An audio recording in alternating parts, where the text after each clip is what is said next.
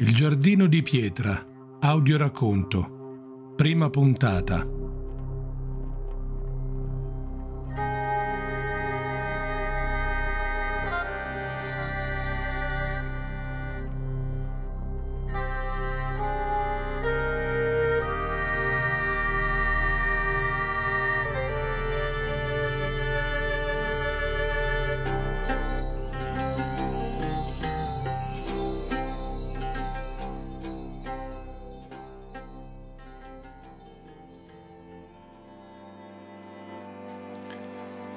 In un pomeriggio freddo e piovoso, con le nuvole gonfie che oscuravano il sole, Tristan giunse a Bryn Moor, un pugno di case lungo la strada dei mercanti che sorgeva a ridosso della selva di Brynholt. Un viandante, incontrato il giorno prima, gli aveva detto che la casa con l'insegna dell'oca nera era aperta anche ai viaggiatori, a prezzi modici, perciò vi si diresse subito. Lasciò Selgar, il suo lupo da guerra e fedele cavalcatura nella stalla e fece il suo ingresso nella taverna, scrollandosi la pioggia di dosso. L'oste notò il caratteristico mantello della grigia compagnia e comprese subito quello che stava succedendo. Volle tuttavia esser cauto. Cosa porta un ramengo nel nostro borgo? gli chiese servendogli una cervogia rossa e profumata.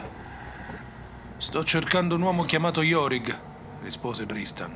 Mi hanno detto che è il capo del villaggio. Devo parlargli. Yorig era il nostro capovillaggio, replicò l'oste scuotendo la testa. Ma sei arrivato tardi. È morto stanotte. Come gli è successo? chiese Tristan incupendosi. Se l'è preso il mostro, ma credo sia proprio per questo che sei venuto a Bremmore, per mettere fine all'orrore che ci toglie il sonno. O sbaglio? Tu cosa ne sai di quello che sta succedendo? Sembri bene informato. E chi non lo è? Siamo meno di cento anime qui, ci conosciamo tutti. Non c'è nessuno che non sappia della cosa. Credevamo di essere noi i cacciatori nel bosco, ma siamo diventati le prede. Il ramingo annuì. Yorick doveva farmi incontrare un uomo, disse. Un certo... Sardic? Sicuramente ti voleva portare da lui, replicò l'oste. Sardic è l'unico che ha visto quel mostro ed è sopravvissuto. Ma il terrore gli ha portato via il senno. Non fa altro che farneticare, nessuno, nemmeno Yorick è riuscito a capire qualcosa di quello che dice. E qui, immagino, entra in gioco la grigia compagnia. Sei un tipo acuto e mi sembri anche sveglio. Mi dispiace sottrarti ai tuoi affari, ma devi accompagnarmi da questo Serdic. Voglio fare quello che posso per aiutarvi. Ma quali affari? La voce della nostra sventura ha corso rapida lungo la strada. Sono settimane che non si ferma nessuna diligenza, né un ricco mercante. Solo qualche pellegrino che cerca un posto al coperto dove dormire. L'oste si tolse sbrigativamente il grembiule unto, lanciandolo sul bancone. Poi avvertì la moglie che stava uscendo, ricevendo in cambio qualche preoccupata raccomandazione. Strada facendo, Tristan continuò con le domande. Dove tenete il corpo di Yorig? Nella cantina di casa sua. Contavamo di bruciarlo stanotte, come abbiamo fatto con gli altri. Temiamo che i cadaveri squassati del mostro possano portare delle malattie o qualcosa di peggio ancora. Quante vittime ha mietuto sinora? Sette, più sorti. Ecco, siamo arrivati. L'abbiamo chiuso qui dentro. L'oste girò parecchie volte una grossa chiave di ferro nella serratura prima che la porta del granaio si aprisse. In un angolo, incatenata a una trave, c'era Serdic, un uomo sulla trentina, in uno stato pietoso. Non mi sembra pericoloso. Perché incatenarlo? chiese il ramingo. Io, beh, balbettò l'oste preso in contropiede. L'ha deciso Yorig.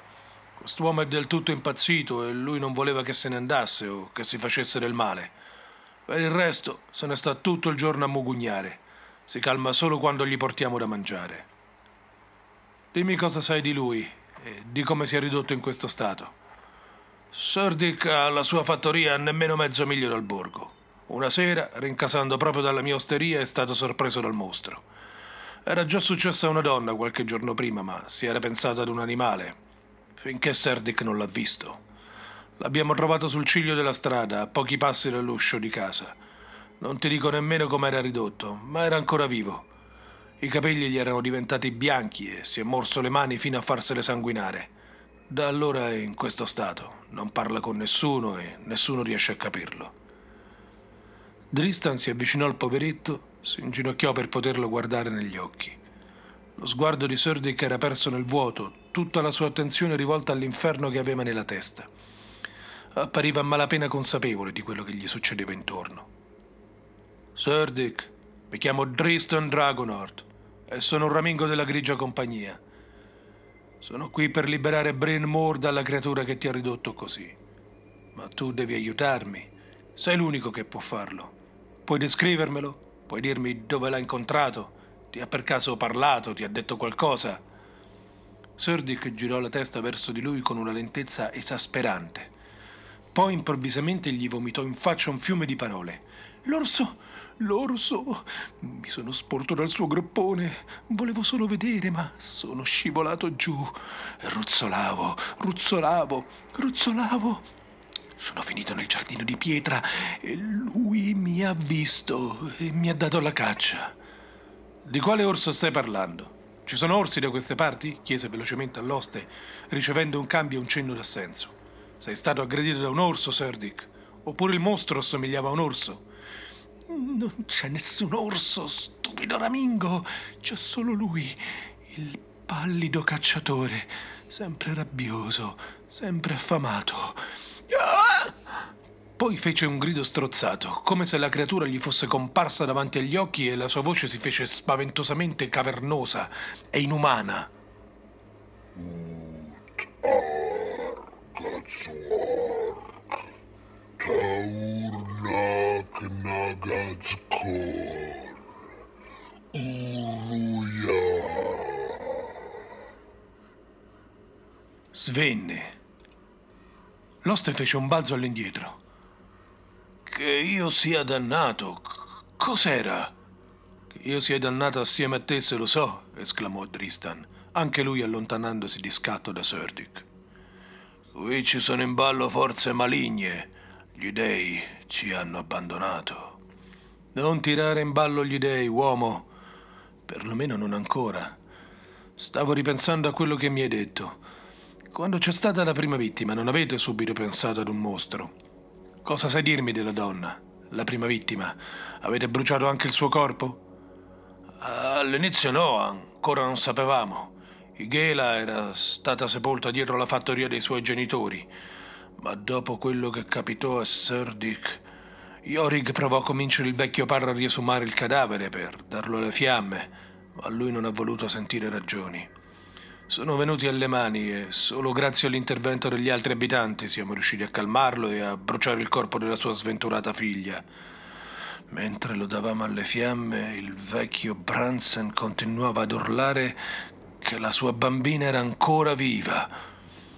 È stato agghiacciante. Da allora né lui né la moglie si sono più visti al borgo. I due rimasero in silenzio per qualche istante.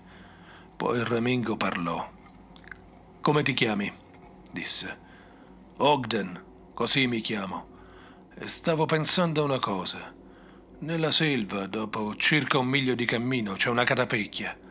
Ci vive una vecchia che tutti dicono sia una strega. Non ci ha mai dato noie, né noi ne diamo a lei, ma le donne in paese dicono che è molto saggia.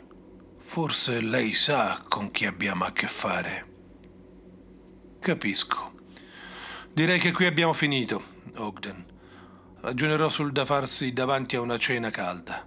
Sfama anche il mio lupo da guerra con carne fresca e non preoccuparti, ti pagherò il disturbo. Tu libera Brimmore dal mostro e sarei un gradito ospite dell'Oca Nera. Se invece non dovessi farcela, beh, mi prenderò quanto mi spetta dal tuo borsello. Tanto a te non servirà più. La sera, apparecchiato accanto al camino e unico avventore dell'osteria, Dristan decise quale sarebbe stata la sua prossima mossa.